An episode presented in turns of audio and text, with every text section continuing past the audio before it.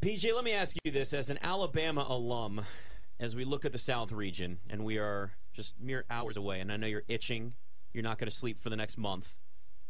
Do you feel more confident that Alabama has kind of gotten past that off the court distraction situation, or do you think that's still going to be an issue once they get in the tournament? Yeah, I think it still will be. Uh, Nate Oats was saying today, I was on my Twitter feed, that uh, he had to hire Bra- um, Brandon Miller a bodyguard because of, of the stuff Yeah, that he was that. getting. So I don't think this is this is going anywhere, especially now that we're in the tournament. All these new reporters, these national media reporters that are going to come to these different regionals, they're, they're all going to want to ask him the same question. And Miller's the star player of the best team in the country, and he's going to have to answer these questions. So I don't think it's going away. What was nice, though, is to see Bama kind of look like themselves in that SEC tournament. They played really good defensively, guys. Like, you think Nate Oats and you think Bama, you think offense, they are fantastic defensively.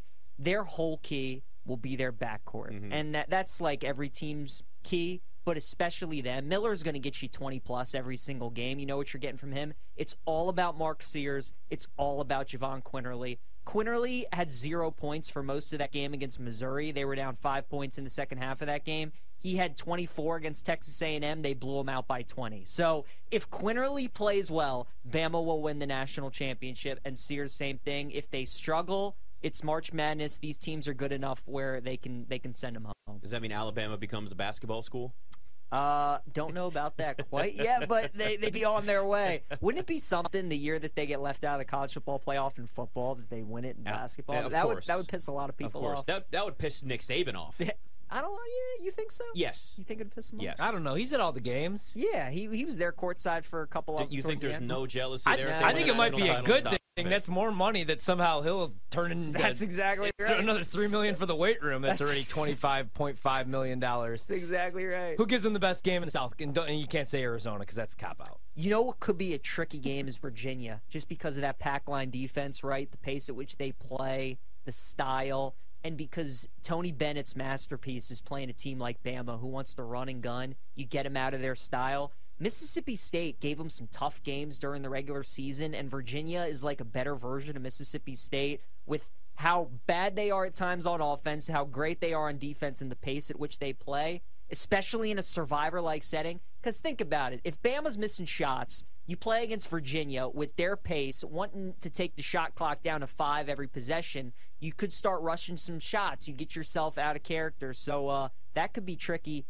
West Virginia and Maryland are also pretty high ranked in KenPom. Like, so I, I don't think that game's going to be easy either for, for Bama. It does help that they're playing in Birmingham, but uh, those could be some tricky games too. What do you think about Creighton? I, I have Creighton in the Elite Eight. I do too. And uh, it worries me because I don't like McDermott as a coach. I think he's overrated and he hasn't been good in the tournament. But you look at all the metrics, man, in Creighton, I mean, they're a great team. They might have the best starting five in college basketball. Like, they check all the boxes Nembhard, Kaluma, uh, Baylor Scheierman. They have the big man Kalkbrenner. Trey Alexander's awesome. Like, their starting five's fantastic. Outside of those guys, they don't have much else.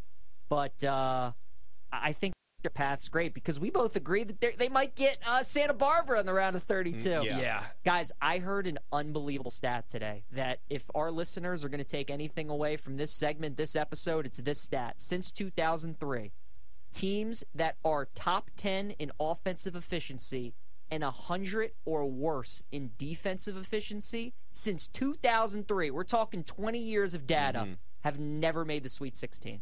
Three teams fit that trend this year Baylor, Missouri, and Iowa. And we have two in this region. We have Mizzou and we have Baylor. And that's why I have Utah State knocking out uh, Missouri. And that's why I got UCSB knocking out Baylor. if all on that, Baylor yeah. will survive, though, then I love Creighton even more. And then Iowa obviously gets Houston if they win, so they're not going to do that. But uh, I thought that was a crazy stat. It just goes to and show, show you the importance of defense, obviously, this time of year. Yeah. And that's why I don't like Miami against Drake either, because they don't play a lick of defense, and Well, they're really good on offense. And that's kind of why I thought Rutgers should have got in. Like, if you're looking at a lot of the metrics, and you could say, okay, Rutgers lost last night in the first round of the NIT, but they also Sunday thought that they were getting in.